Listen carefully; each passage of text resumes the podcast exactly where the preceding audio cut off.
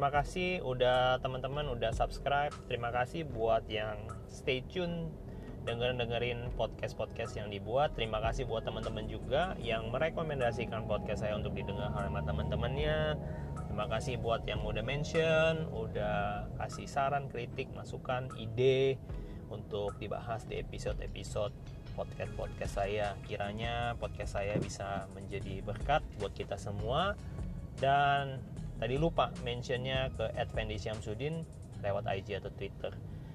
Um, kesempatan pada hari ini kita akan membahas sebuah tema sermon tentang Yunus. Uh, saya berikan judul seorang yang lari dari panggilan Tuhan.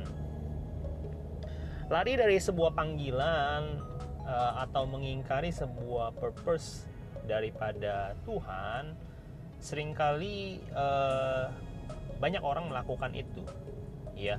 Banyak orang dipercayakan sebuah pelayanan sebuah panggilan di dalam kehidupannya tapi saya menemukan hari-hari ini banyak sekali anak-anak muda juga tidak luput juga orang-orang yang di luar sana mereka keluar daripada dunia pelayanan. Mungkin ada yang merasa kecewa uh, dengan mungkin teman sepelayanannya. Mungkin ada juga yang kecewa dengan uh, hamba Tuhan ada yang kecewa dengan gembalanya ada yang kecewa dengan uh, pasangannya. Ada pula yang tidak tidak tidak kalah banyaknya bahwa banyak orang menjadi uh, orang yang meninggalkan pelayanan dikarenakan uh, kesibukannya ya kesibukan dia bekerja, kesibukan yang lain, ada bisnis, ada urusan keluarga, urusan arisan ini dan itu. Banyak sekali orang meninggalkan pada akhirnya meninggalkan panggilan Tuhan yang sesungguhnya. Nah, kalau kita melihat orang-orang yang meninggalkan atau mengingkari panggilan Tuhan, ini sebenarnya mempunyai sebuah ciri, sebuah kesamaan di dalam kehidupan mereka Nah, saya mencoba untuk men-sharekan uh, ciri-ciri ini. Saudara bisa meng-cross check apakah kita semua sama-sama meng-cross check apakah kita adalah orang-orang yang seperti itu, seperti eh, orang-orang uh, yang ingkar terhadap panggilan Tuhan, ingkar terhadap sebuah panggilan, sebuah pelayanan ya dari yang Tuhan percayakan. Yang pertama, saudara bisa membuka di dalam Yunus pasalnya yang pertama. Ya, saudara bisa melihat bahwa Yunus dikatakan dikisahkan e, diminta Tuhan untuk pergi ke kota Niniwe dan berseru kepada kota itu karena kejahatan kota itu telah sampai kepada Tuhan. Di ayat yang kedua saudara bisa melihat. Tetapi yang yang yang Yunus lakukan adalah Yunus melarikan diri. Dia tidak ke Niniwe saudara-saudara. Di ayat yang ketiga dia ke kota Tarsis. Dia naik ke sebuah kapal ya di kota Yavo dan dia membayar perjalanannya. Kemudian kalau saudara melihat bahwa ayat yang keempat Saudara bisa melihat bahwa Tuhan akhirnya menurunkan angin ribut ke laut dan terjadi badai besar sehingga kapal itu hampir-hampir terpukul hancur. Nah, penekanannya di sini kita bisa melihat bahwa orang yang ingkar terhadap sebuah panggilan sering kali di dalam sebuah situasi tertentu Tuhan itu menegur dan teguran daripada Tuhan ini berdampak kepada orang-orang di sekeliling orang yang lari daripada panggilan Tuhan. Kalau saudara melihat bahwa Yunus ingkar dan pergi melalui kota Yavo naik ke sebuah perahu dia melarikan diri ke Tarsis dan pada akhirnya Tuhan menimpakan badai besar akhirnya terjadi nah poin yang pertama yang saya mau bahas ciri-ciri orang yang yang keluar dari panggilan yang meninggalkan uh, pekerjaan pelayanannya di dalam Tuhan adalah seperti saudara lihat di ayatnya yang kelima. Saudara bisa memperhatikan baik-baik bahwa di ayat yang kelima saya bacakan untuk saudara Awak kapal menjadi takut, masing-masing berteriak-teriak kepada Allahnya dan mereka membuang ke dalam laut segala muatan kapal itu untuk meringankannya. Tetapi mari kita lihat sama-sama, Yunus telah turun ke dalam ruang kapal yang paling bawah dan berbaring di situ lalu tertidur dengan nyenyak. Saudara bisa menggarisbawahi bahwa di situ dikatakan Yunus turun ke bagian bawah paling bawah dari kapal dan di situ dia tertidur nyenyak. Ciri yang pertama dari orang yang lari daripada panggilan Tuhan adalah orang tersebut orang yang cuek terhadap masalah, orang yang acuh terhadap masalah, saudara-saudara. Apakah saudara menjadi orang yang acuh? Saudara menjadi orang yang tidak peka terhadap masalah yang ada di sekelilingmu. Maka saya mau mengatakan saudara mulai ingkar adalah saudara yang ingkar dari panggilan pelayanan. Saudara mulai menjauhi panggilan Tuhan atas kehidupan. Saudara berusaha lari daripada apa yang semestinya engkau kerjakan. Apa yang engkau harusnya lakukan untuk Tuhan, tapi engkau ingkar. Sama seperti Yunus, kalau punya kita melihat kecenderungan orang ketika dalam masalah pasti panik, saudara-saudara, pasti takut, pasti merasa peduli pasti kita merasa cemas, pasti kita tidak bisa tidur. Itu adalah ciri-ciri orang yang normal, saudara-saudara. Tetapi Yunus adalah orang yang sama sekali nggak mau tahu dengan masalah apa pun, dan dia enak-enakan tidur, saudara-saudara. Tidurnya pun nyenyak dikatakan. Artinya Orang yang bisa tidur nyenyak adalah orang yang yang nggak mau tahu apa pun Orang yang bisa tidur dengan nyenyak adalah orang yang sepertinya ada masalah. Kalau saudara punya banyak masalah, saya percaya saudara pasti mengalami gangguan untuk saudara bisa tidur. Tetapi orang yang tidur nyenyak artinya orang itu tidak punya masalah, toh. Padahal di luar ada badai. Padahal badai angin ribut itu disebabkan oleh karena dia. Padahal di sekelilingnya semua pada ketakutan. Semuanya pada berteriak-teriak. Mereka membuang segala muatannya. Tetapi Yunus dengan santainya bisa tidur di bawah geladak kapal yang paling bawah dengan nyenyak. Jadi ciri yang pertama orang yang lari akan panggilan Tuhan adalah orang tersebut orang yang cuek. Coba saudara cek, apakah kita cuek? Sama-sama kita berkata jangan cuek. Jangan cuek. Ayo kita jangan acuh terhadap panggilan Tuhan. Apa yang saudara bisa kerjakan untuk generasi ini? Apa yang saudara bisa lakukan untuk keluargamu? Apa yang saudara bisa lakukan untuk temanmu? Apa yang saudara bisa lakukan untuk teman-teman sekerjamu? Apa yang saudara bisa lakukan untuk lingkungan sekitar? Ayo bergerak bersama dengan kuasa Roh Kudus. Ayo kita semua melihat tuayan itu banyak saudara-saudara tetapi pekerja sedikit saya berdoa supaya saudara yang mendengarkan podcast ini saudara menjadi orang yang sadar. Saudara bangun dari tidur nyenyakmu. Saudara bangun dari rasa acuh tak acuhmu. Saudara punya sebuah tanggung jawab yang Tuhan percayakan kepada hidupmu. Jangan lari jangan kabur daripada panggilan. Jangan pernah engkau merasa engkau kecewa terhadap orang ya orang-orang memang akan mengecewakan tetapi ada satu pribadi yang tidak mungkin mengecewakan engkau dan saya yaitu pribadi Tuhan kita Yesus Kristus. Haleluya haleluya. Itu ciri yang pertama kita melihat di ayat yang kelima. Saya akan teruskan saudara-saudara. Dikatakan di ayat yang ke ke, ke 9 dan ke 8 kita baca dulu ayat ke 8 Berkatalah mereka, orang-orang banyak itu kepadanya, Beritahukanlah kepada kami karena siapa kita ditimpa oleh malapetaka itu. Apa pekerjaanmu dan dari mana engkau datang? Apa negerimu dan dari bangsa manakah engkau? Ayat 9, saudara perhatikan. Saud Yunus kepada mereka, Aku seorang Ibrani, aku takut akan Tuhan, Allah yang empunya langit dan yang menjadikan lautan dan daratan. Saudara, kalau saudara lihat di ayat yang ke 9 eh, Yunus mengintroduce sebuah hal sebuah pembelaan sebuah jawaban kepada orang banyak. Dia berkata dia adalah seorang Ibrani, dia orang yang takut akan Tuhan. Saudara banyak sekali orang yang lari dari panggilan. Ya. Orang ini akan melakukan yang namanya pembelaan. Dia merasa dia benar. Dia merasa dia di dalam posisi tidak salah. Dia merasa bahwa dia tetap mengasihi Tuhan.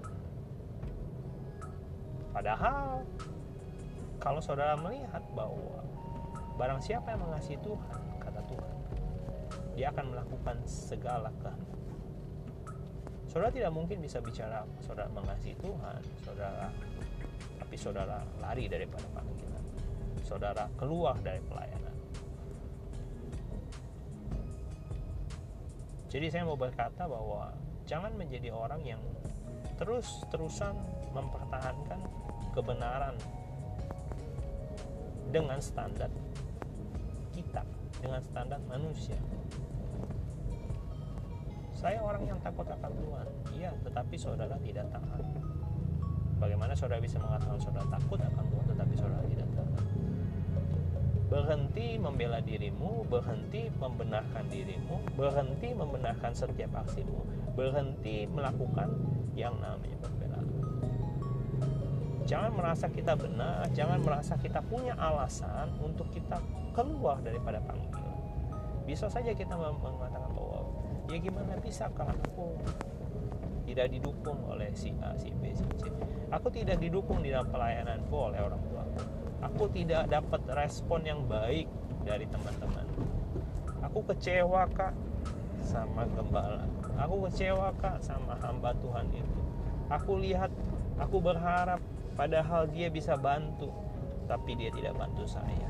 Saya berharap saya melihat orang Kristen harusnya dia yang punya uang. Bisa tolong saya kak. Tetapi dia cuma menghina saya. Dia tidak minjamkan saya uang dan saya kecewa. Saya lihat dia orang Kristen tetap kehidupannya banyak sekali. Mulutnya mencaci maki saya. Mana kasihnya padahal dia sudah pelayanan kak itulah sebabnya saya juga tidak mau saya keluar dari pelayanan karena saya kecewa sama orang-orang yang melayani Saudara pernah dengar hal-hal seperti itu?